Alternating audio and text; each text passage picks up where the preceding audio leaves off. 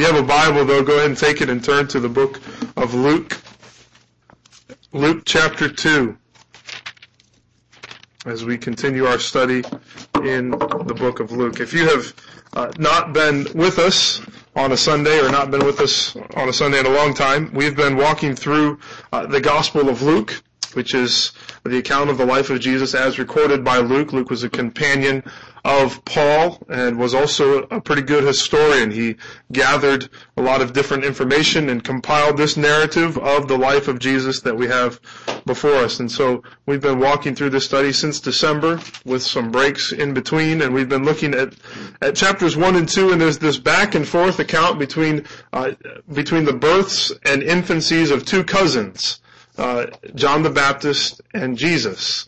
And we've seen some parallels, but throughout these parallels, what we've really seen is that that Jesus is always superior. Jesus um, trumps John the Baptist in, in all the different ways. Not to take anything away from who John was, but to say that Jesus is greater. And so we've been kind of walking through that.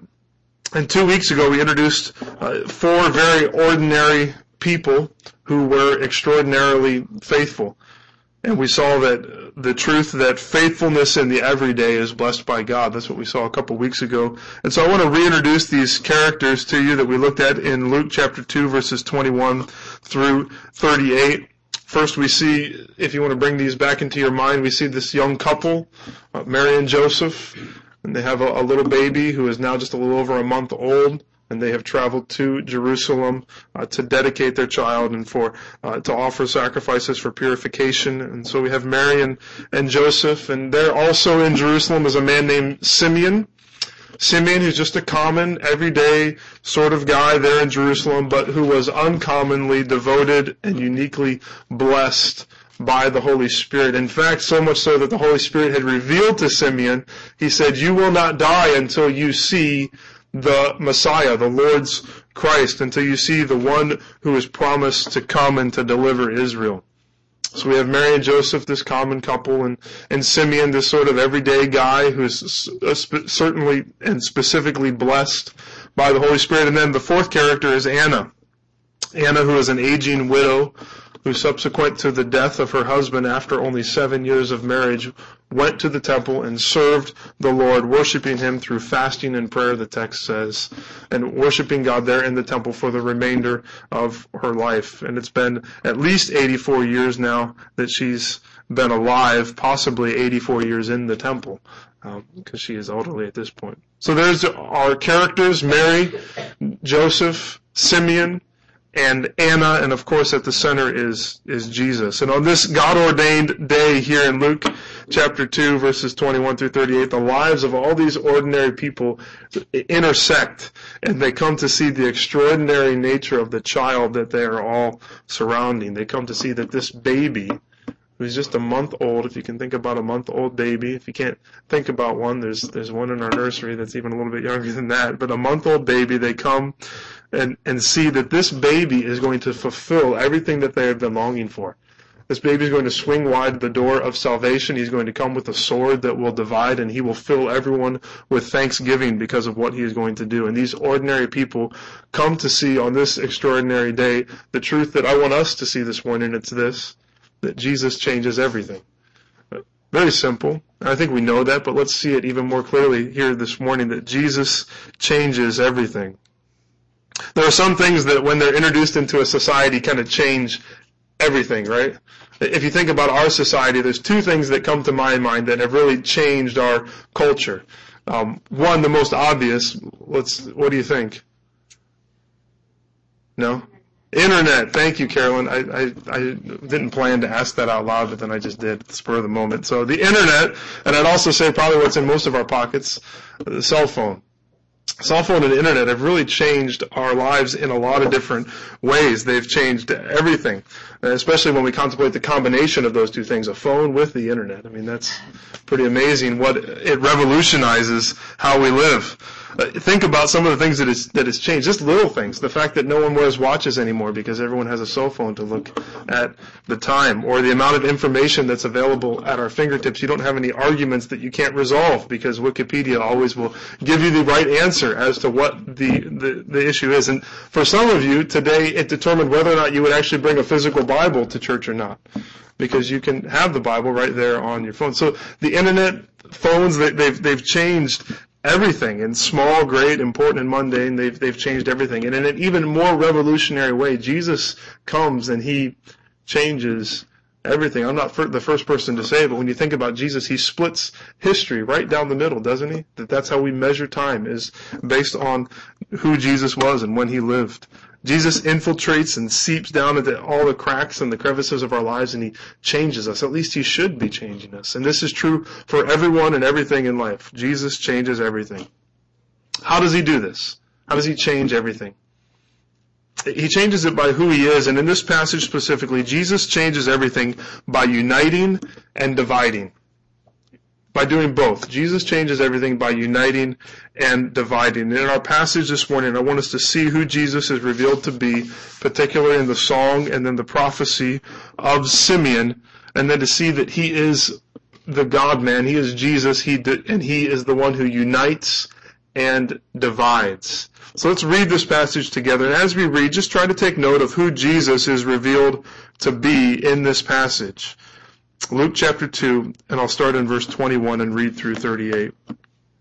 It says, And at the end of eight days, when he, speaking of Jesus, was circumcised, he was called Jesus, the name given by the angel before he was conceived in the womb. And when the time came for their purification according to the law of Moses, they brought him up to Jerusalem to present him to the Lord.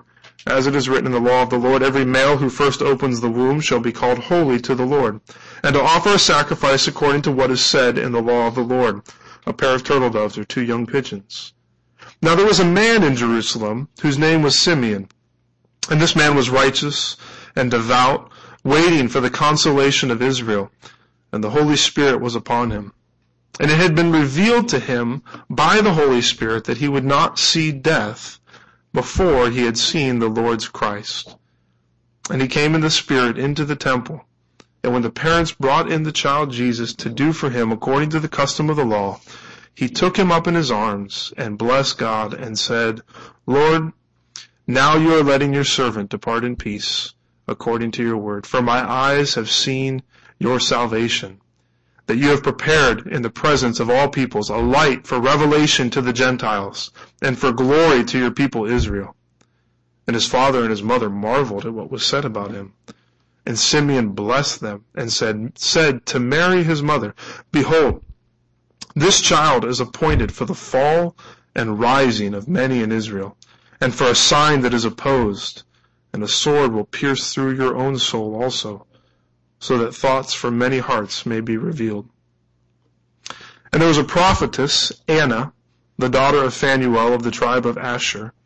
She was uh, advanced in years, having lived with her husband seven years from when she was a virgin, and then as a widow until she was 84. She did not depart from the temple, worshiping with fasting and prayer night and day. And coming up at that very hour, she began to give thanks to God and to speak of him to all who were waiting for the redemption of Israel. Such a great story. Um, a couple of weeks ago, we, we looked at some of the details of the story, so we're really going to focus in on the words of Simeon, particularly in this passage as we think about the fact that Jesus changes everything by uniting and dividing. And so first I want us to see that Jesus is the Savior of the world, and in being G- the Savior of the world, Jesus unites. Jesus is the Savior of the world. He unites. Now, this idea that Jesus is the Savior of the world, this is a big theme throughout the entire book of Luke. It, it may even be the, the main theme in the book of Luke. But as we've we've seen that Jesus was prophesied, he's he's the one who was prophesied to be the Savior, but he was not the kind of Savior that everyone expected. You remember they were expecting this conquering King who would would come, and that that they were waiting for him to to come and set up his kingdom, but he comes as a as a suffering servant. He doesn't come to set up an earthly kingdom, but he comes to destroy sin and to bring the forgiveness of sins. And so we see that what we expect is not always what's best or what we need. And so Israel eh, thought that they needed peace from all their earthly enemies, but what they really need was, needed was peace with God, and that's what Jesus came to bring. And here we see he's the Savior of the world through some of the titles that he's given. It says in verse 25, first of all, that he was the consolation of Israel. It talks about Simeon that this man was righteous and devout, waiting for the consolation of Israel. Isn't that a great phrase? The consolation of, of Israel. The, the comfort of Israel might be another way to think about it. The word has the same root actually when Jesus talks about sending the Holy Spirit. He says, I'm going to send another comforter. And so the Holy Spirit um, is all over this passage in many ways because he's filling uh, Simeon and even here thinking about this idea of, of comfort, the emphasis on Jesus is coming as the comforter. The, the Messiah was expected to come in the midst of a, a period of, of great grief when things were, were terrible. And, and for, for Israel at this moment, while they're under, suffering under Roman rule, it seems like the, the prime moment for Jesus to come and to offer consolation, to offer comfort, to come and to to conquer all their enemies. And he comes and he brings this salvation that is the true consolation that we need. It's the true comfort that we need. Jesus was one that spoke comfort. You think about some of the words that he says as he, he says that he's like a, a, mother hen that wants to gather her, her chicks under her arms. That's what Jesus is like with Israel. He wants to, to bring salvation uh, to them. He is described as, um, as a, he's, he's filled, he weeps over his people. He weeps over Jerusalem. He, he loves the, the infants and the children and he calls them to come to himself. And he, he is this comforting consolation to Israel. He's calling all people to come. And what he's really seeking to relieve them from is, is the pain and the anguish of, of sin and death. And Jesus comes to be the Savior, to bring salvation in that way.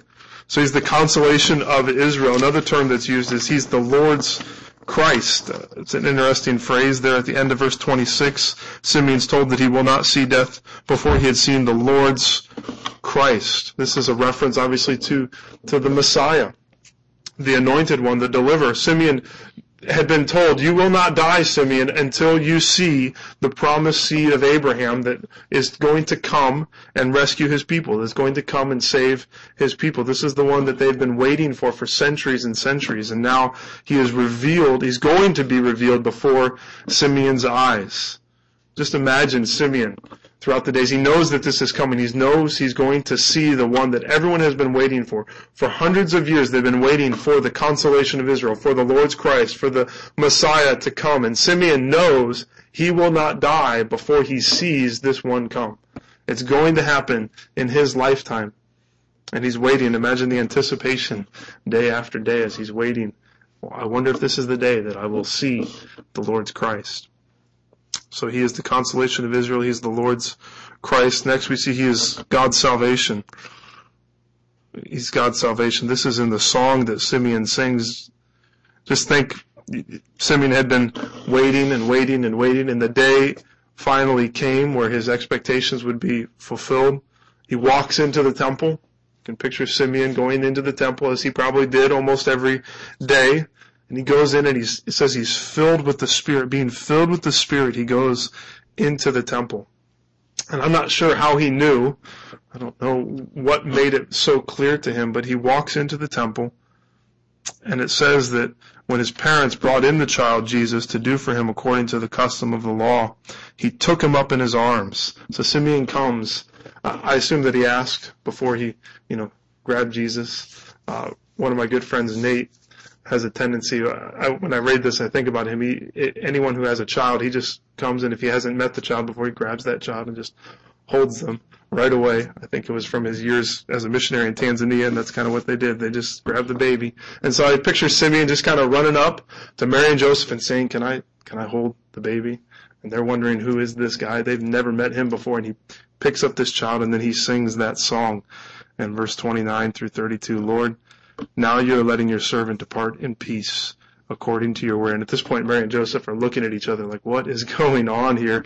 For my eyes have seen your salvation. God's salvation. he says, Lord, you can, you can take me now. You, I, I'm, I'm happy to die because I have seen what you have promised. I have seen your salvation. It has come. I know that you are going to save your people.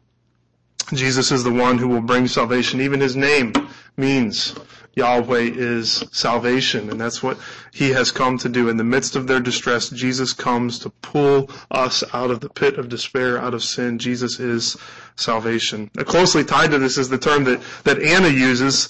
So we've got the consolation of Israel. He's the Lord's Christ. He's God's salvation. And then at the end there it says that Anna was talking about the redemption of Jerusalem. Jesus is the redemption of Jerusalem. That word redemption was in Zechariah's song that we looked at. And here it's, it's one who would come and redeem Israel, who would buy back his people who had been sold into slavery to sin. Now remember, what's the main idea we're talking about? That Jesus unites that Jesus is the Savior of the world. And if you're anything like me, you're looking at this and you're saying, okay, He's the consolation of Israel. He's the Lord's Christ, Messiah. This is a very Jewish thought. He's God's salvation, and He's the redemption of Jerusalem. This sounds doesn't sound like unification, does it? This sounds like for a specific group of people that Jesus has come. And so what's very unique in the song that Simeon sings here are verses 31 through 32. Let's just read the whole song. Verse 29. Lord, now you are letting your servant depart in peace according to your word.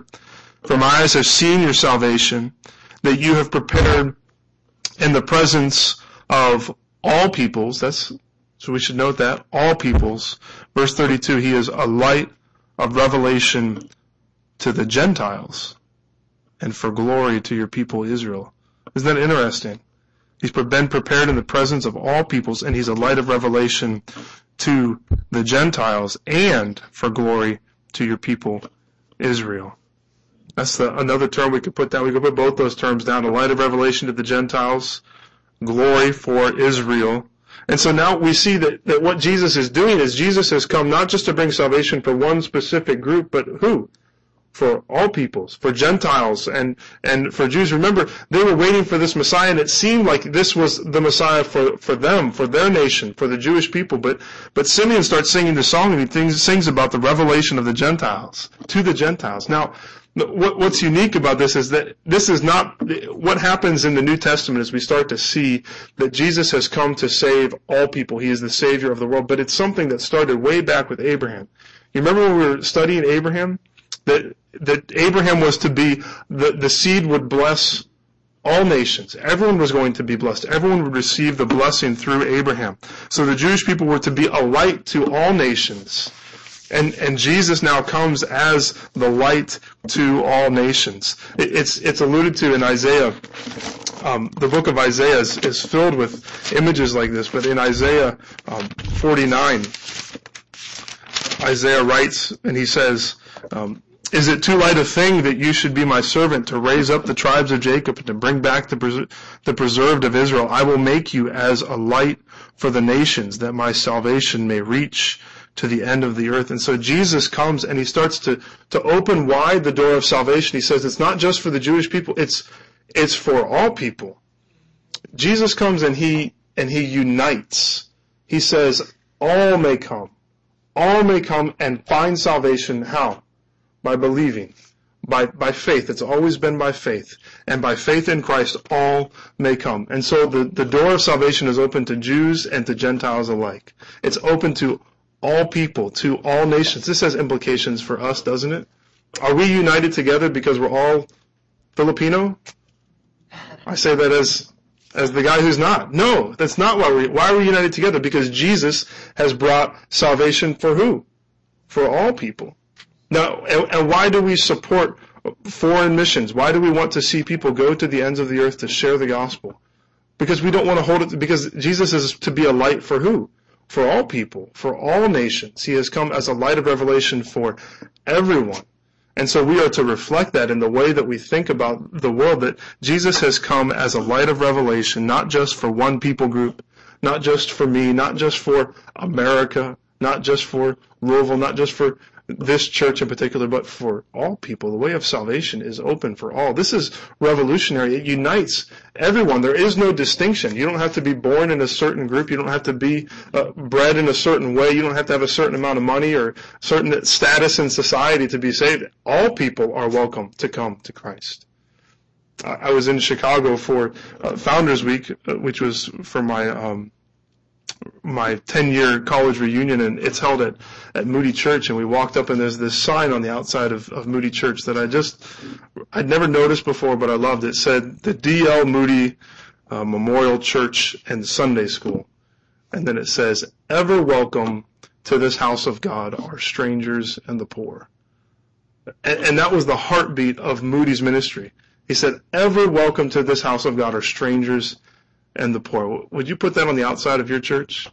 Here's who we would like to come. We'd like strangers, people that are alienated, and the poor to come into our church. And even if you put it on the outside of your church, is that really who you want to come in?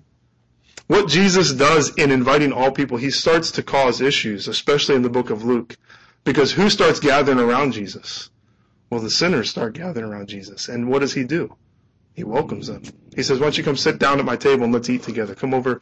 Zacchaeus, who everyone hates. Hey, Zacchaeus, I'm going to come to your house. There's all these other religious people that, that look good to society. I'm going to come to your house. Jesus starts talking with, with prostitutes and everyone doesn't know what to do with that. But Jesus says, hey, I came as a light of revelation for all people. There is no distinction, whether ethnically or economically or any other way. Jesus is a light of revelation to all people. He is the light of the world. He is the savior of the world and he unites all people who will come to him by faith. Now there's the distinction, isn't it? It's not that Jesus says, I offer salvation to everyone. I have come to save everyone and that's, that's it. So everyone's saved. But he said, what is the condition? Those who that come and believe and put faith in me. If you will come you will admit your sin, if you will repent of sin, and you will believe that I am the way, the truth, and the life, and that no one comes to the Father except through me, that Jesus came and He lived the perfect life, and He died on the cross to pay the penalty for our sins. If we come and we can say, wasn't that strange when you sang that song and you said that Jesus would die for such a worm as I? That's the first step to salvation is to say, I am a worm. I am a sinner and I need a savior. Jesus is the Savior of the world for those who come and say, I need a Savior. I need to be saved. I am a sinner. I believe. I put my faith in you. And when he does that, he unites all people. And so we are together as a diverse group of people from all walks of life and ethnicities. Why? Because Jesus is the Savior that unifies us. He comes and he brings us together. But in that unification, you know what else he does? He divides. By unifying, he causes division. That's the second thing that, that happens here. Before we get to that, just look at an interesting note in the story, verse 33. After Simeon sings this song, his father and his mother, Mary and Joseph, marvel at what was said about him. They can't get over what's going on. You think about, they saw the shepherds come and, and bow down, and now Simeon starts talking about this, and, and just, they don't know what to, who is this child that we are, are carrying around here? And then it says that Simeon blesses them. And then he says, particularly to Mary, he says to Mary, looks, you can just almost imagine Simeon locking eyes with Mary. This is a special word for her. And I don't know why that, why Joseph's not included in that. Uh, Joseph, this is the last time that we'll see Joseph, uh, here in chapter 2. Uh, most people assume that, that Joseph either maybe he had died or early on, and so he wasn't a part necessarily of much that was going on here. But for whatever reason, Simeon locks eyes with Mary and he makes this prophecy. This isn't a song, this is a proclamation of what is going to happen. He says, Behold, this child is appointed for the fall and rising of many in Israel, and for a sign that is opposed, and a sword will pierce through your own soul also so that thoughts from many hearts may be revealed. So Jesus is the Savior of the world. He unites, but secondly, Jesus is a stumbling block, a sign that's opposed, and a sword. He divides. He is a stumbling block, a sign that that is opposed, and he is a sword. He he divides. Now this prophecy right here is going to be fulfilled in the book of Luke. As Jesus begins his earthly ministry, what does he do? He splits everyone in half. No one can remain neutral about who he is. And some people are so angry with him that they want to throw him off the, the, the, the highest point of the temple and kill him. And eventually that gets to that point, doesn't it? That, that they hate him so much that they begin to snuff out the light of the world, as we will see in the coming days. Jesus divides. He's, he's a stumbling block. Uh, this is from the Old Testament. We see Jesus is, is, is talked about as a, as a stumbling block, as one who people will trip over, and those who trip over this stumbling block are, are crushed. That's that phrase, this child is appointed for the fall and the rising of many in Israel. It's, it, it reminds me of, of Mary's song, if you remember that we looked at Mary's song and it says, He has brought down the mighty from their thrones and exalted those of humble estate. He has filled the hungry with good things and the rich he has sent away empty. Jesus comes and he, and he brings people down. He, he crushes people on this stone. He is a, a stumbling block to people. Do you ever think about Jesus in that way? We, we like to think about him in the manger as we thought this little baby that Simeon holds up. And Simeon looks at this baby and he says, this baby is going to unite all people as the savior of the world. And then he looks at him and he says, and this baby is going to divide everyone. This baby is going to be the cause for the fall and the rising of many in Israel. Not everyone is going to love this child. Everyone's rejoicing at his birth now, but the day is going to come when people will not be happy about what he says or about what he does. He is appointed for the fall and the rising of many in Israel, for a sign that is opposed Think about it, he is raised up as a as a sign that, to which there is opposition. People do not want anything to do with him. We can think about that in our day and age that that that Jesus is opposed. Think about the, the symbols and the signs of Christianity. The cross is, is often used. It's opposed. It's something that people don't want to see. It's used as a symbol to, to be mocked at times. He's a sign that is opposed. And then verse 35, a sword. And a sword will pierce through your own soul also, specifically said to Mary, so that thoughts from many hearts may be revealed. I can't really wrap my mind around all that's that's going on here. I've struggled with this, but but it's this this picture of of division that Jesus comes and the message that he gives. Actually, what's unique about this is that the message that Jesus gives is the message that unites. But in giving that message, he divides. He says, all can come. And in saying all can come, he says only those that do come and believe are, are in, and then everyone else is divided out. He divides the, the, the sheep and the goats. He says, whoever is not with me is against me. And everyone is allowed to be with me. There's no distinction about who can come. But if you don't come, then you're against me. And so he creates this, this division. Uh, you think about the, the, the Jews and the Gentiles and, and that whole division that was going on. We read in Acts 13, if you've been reading along with us in our readings. Acts 13, Barnabas and Paul were opposed by, by the Jews to whom they first presented the gospel in Pisidian Antioch. And so they respond by turning to the Gentiles. And in turning the, to the Gentiles, they quote Isaiah 49:6, which is what we talked about, that he is a light of revelation to the Gentiles, and the Gentiles rejoice. They say, the gospel is now open to us. We can come and we can find salvation in Jesus. So what do the Jews do? They get ticked off and they run, uh, they run um, Paul and Barnabas out of town. So the division happens because all people are invited. So he says everyone can come. And Paul says we are uh, we are we are now going to turn to the Gentiles, and that's what causes the division. I hope that makes sense because I'm still trying to work it out in my mind. But in calling everyone to come, he actually creates the division. In uniting all people under salvation for those who believe, he actually separates some out. Whoever is not with me is against me. And I, I think this sword here, many people say that the sword refers to the sword that would pierce Mary's soul in the death of Jesus. But I think in context here, what might be better to say is that Mary's got to make a decision too. Mary, you have to decide who this child is. Jesus says a lot of a lot of things that would pierce a mother's heart in his ministry. And just in the book of, of Luke, we see this. In Luke 8, 21, listen to what Jesus says. As he was told, your mother and your brothers are standing outside desiring to see you. What does Jesus say? But he answered that my mother and my brothers are those who hear the word of God and do it. Can you imagine being Jesus' mother and, and hearing that? I think that would be hard to hear. Mary's got to make a decision, just as everyone else does. What are you going to do with your son, with Jesus? Chapter 11, verse 27. And he said these things, as he said these things, a woman in the crowd raised her voice and said to him, Blessed is the womb that bore you and the breast at which you nursed. But Jesus says, Blessed rather are those who hear the word of God and keep it. He doesn't affirm that blessing. He says, no, actually, the people that are really blessed are those that listen to what I say. Can you imagine being Mary and knowing that that's what Jesus had said? And then this, this passage here has always struck me as powerful.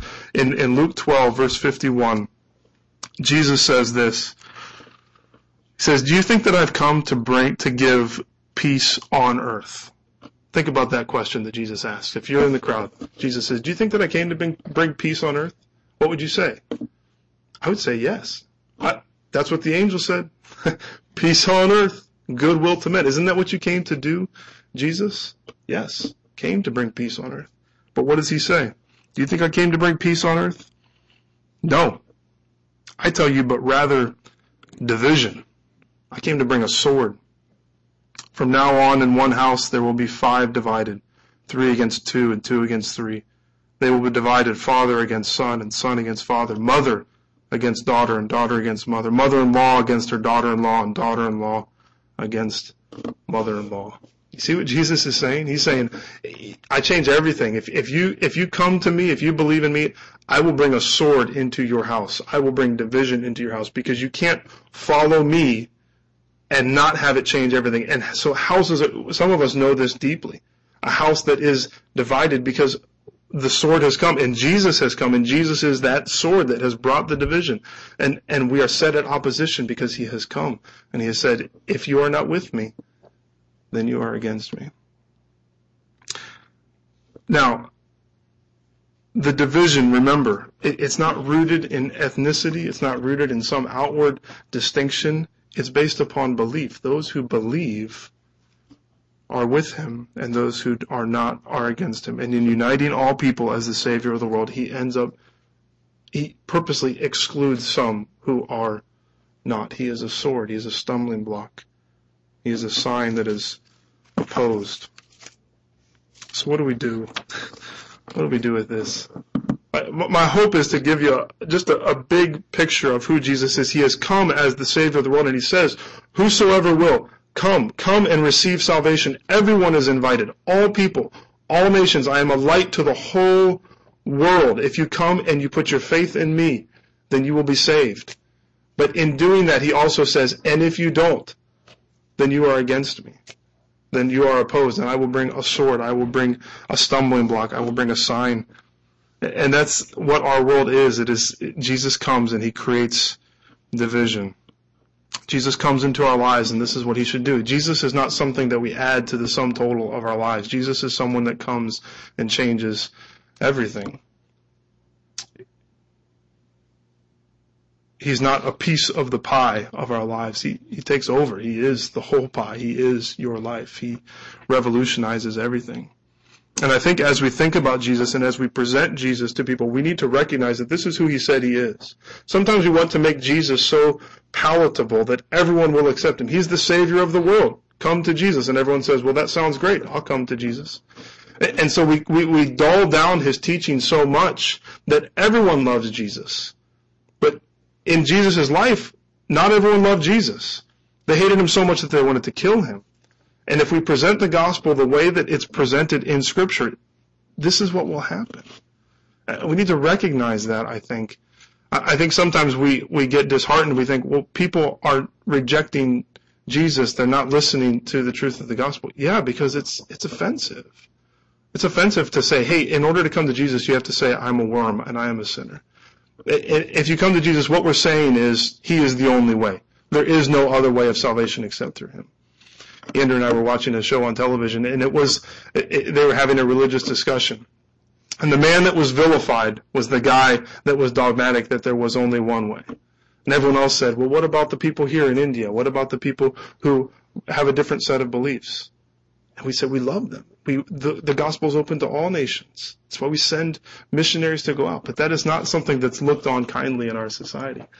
It's something that creates division. You're saying Jesus is the only way? Yeah, it's what we're saying. Why? Because that's what he said. And he says very clearly, I came to be a stumbling block, came to bring a sword. So as we present the gospel, we need to be clear, we need to be loving. It's not our job to be offensive, but to know that the gospel is an offense, that the gospel creates division. And my other hope is that as we think about this, that maybe there's some that say, you know, I, I, you, have seen Jesus as the as the Savior of the world, but he hasn't broken in, and, and and you've seen that he creates this division. He's calling not just for you to say, yeah, I like Jesus. Jesus is is on my team, but he says, I come and I change everything. I revolutionize your entire life. If you will come and you will repent of your sins, I will I will change it all. It's not something that we do just on Sundays or that we just add as part of our week, but rather Jesus comes and changes everything. So we have to be um, recognize that we cannot remain neutral about who Jesus is. So Jesus is the Savior of the world. He unites. He calls all people of everyone, anywhere to come. Calls all ethnicities, all uh, socioeconomic groups. He calls the strangers and the poor. He calls those who have lived lives of sin, the old and the young. He calls everyone. He says, all are welcome to come. I am the Savior of the world. But he also divides. He says, I, I didn't come just to bring peace. I also came to bring a sword. And that is the reality of what we live in, that this is who Jesus is said to be. I think this is something to continue to meditate on. I, I do not think in the words that I've said this morning that I've exhausted this or even been completely clear in it. So I would encourage you to continue to read Simeon's song and then his prophecy and to see a full orb picture of who Jesus is. Um, but let me close us in, in prayer and then we will uh, sing a song. Father, your word is much more powerful than mine, and I feel that very much right now. Help us, Lord, apply these things into our hearts. Help us to be bold in our proclamation of you, unashamed. Lord, we believe that you are a loving, gracious God. Lord, you have sent your only Son into the world to offer salvation, and he offers it at the cost of his very life. Lord, we know your great love, Lord, that you desire that all would come to salvation. But we also know that, Lord, there are some who will not. And because of this world system that we live in, there are people that will oppose you. And you have said that that will happen. Help us to be sober about that, to realize that that is true. And Lord, help us to present you in such a way that makes that clear. Lord, that salvation is not something simple that we just kind of do in a moment and then it never affects anything else, but rather, Lord, that if we truly are your followers, that we will be changed to the core. Lord, I pray if there's anyone here who does not know you or knows you in a superficial way that has not changed everything in their lives, Lord, that they would come to see what you have done on the cross and paying the penalty for our sins so that you can offer forgiveness and make us your children. Lord, thank you for your word and continue to let it sink into our hearts and our minds. In Jesus' name, amen.